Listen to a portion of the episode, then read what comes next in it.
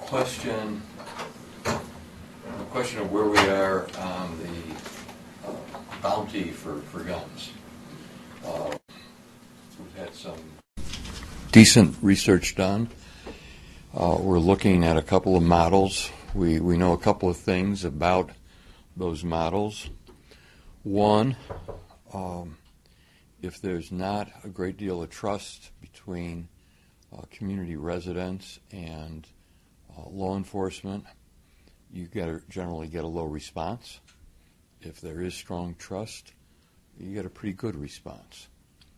Um, we're looking at Miami Dade in more depth now because their data seems to show effectiveness and that uh, a, a bounty program there led to uh, considerable success in not only recovering weapons, but also assisting in solving crimes and leading to other prosecutions.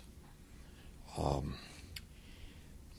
they also seem to be able to fund their program from its own internal success. In other words, once you get it jump started, um, uh, for example, uh, funds that were part of drug transactions and confiscated were then used and utilized uh, to, to, to fund the program. So we'll be looking at that in greater detail. In the meantime, here in Madison, no, we have not gotten any responses. Now, let me just also add that uh, the administration of it is effectively done through the Crime Stopper program on the question of um, the uh, facility at Reindahl Park. Um, the last several members of the City Council representing that larger area around the 17th District have continually raised the issue and the fact that there is no public library uh, that's accessible to, to that area, particularly when you go uh, east and north of, of uh, Stoughton Road. Um, we've had some discussions at the staff level about the feasibility of doing something at Reindahl Park. Um, the discussions have involved modeling after what we did at Meadowood with the Meadowood Ridge Library and that community facility. It's involved our discussions with the uh, library director about what we consider to be a modern library, uh, one that is multifaceted in terms of uh, the exchange of information, that it's not just going one way from the library out, but it's internal.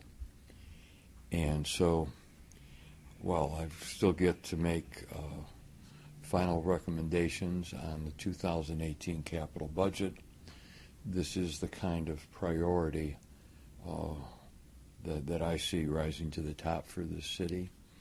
And let me point out that when you look at the area in question, you're talking geographically about one of the largest uh, land masses in the city, uh, really from uh, somewhere around Highway 30 going all the way out East Washington Avenue, both sides of it, much of it interrupted by large shopping centers, which are regional, not neighborhood, uh, interrupted by highways, both state and, and, and uh, federal, and uh, an area that, that we think deserves much better in terms of public services.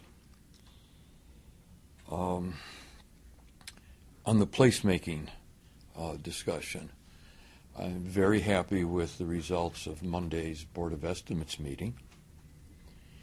And I want to point out that this is not a substitute for other activities, for other programming.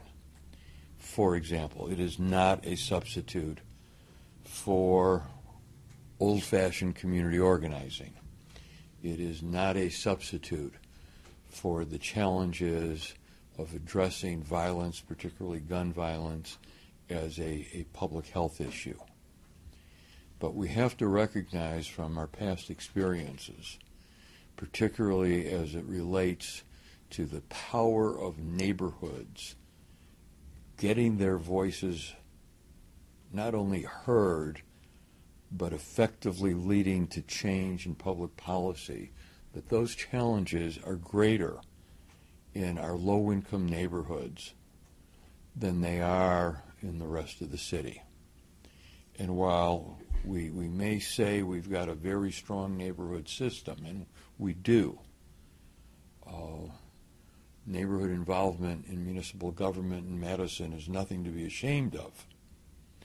We do have problems of equity in this regard.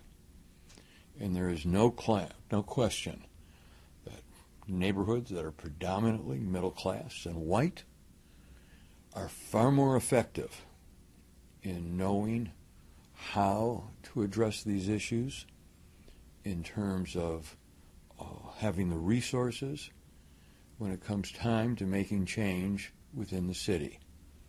And I'm hoping that with City Council approval of this placemaking uh, model, that we will be more effective in, in, in the future uh, for all of our neighborhoods. Uh, let me also note that while I had initially thought we might take the funding out of the $400,000 that was uh, put in the 2017 budget, that after after I've read the the uh, narrative portion of the budget, I've come to the conclusion that this would not fit into that scope. But simultaneously, we do have placemaking uh, funding in the uh, plan department budget, and this will, will fit in. Uh, so we don't need a budget amendment, but what we do need now, as, as the Finance Committee uh, acted on Monday, we do need adoption of the proposed contract. Um, last question Where are we in regards to uh, uh, Foxconn? We have not heard back um, on uh, our answering their requests for recommendations of sites for a Dane County facility. Again, want to point out that while some people see my criticism of what's going on uh, in the southeast portion of the state in regards to the main topic, uh, the state's $3.2 million of involvement, um, I do not. The, the, there are differences, and the difference is how you structure an arrangement, a financial proposal, and I'm just going to reiterate it's going to be on our terms. It's not going to be the kind of giveaway that uh, we're seeing take place uh, over in the state government right now. Now, to be very frank, I doubt that Foxconn is going to uh, look at our sites, particularly the uh, Oscar Mayer site, since they were, were looking for green fields to begin with.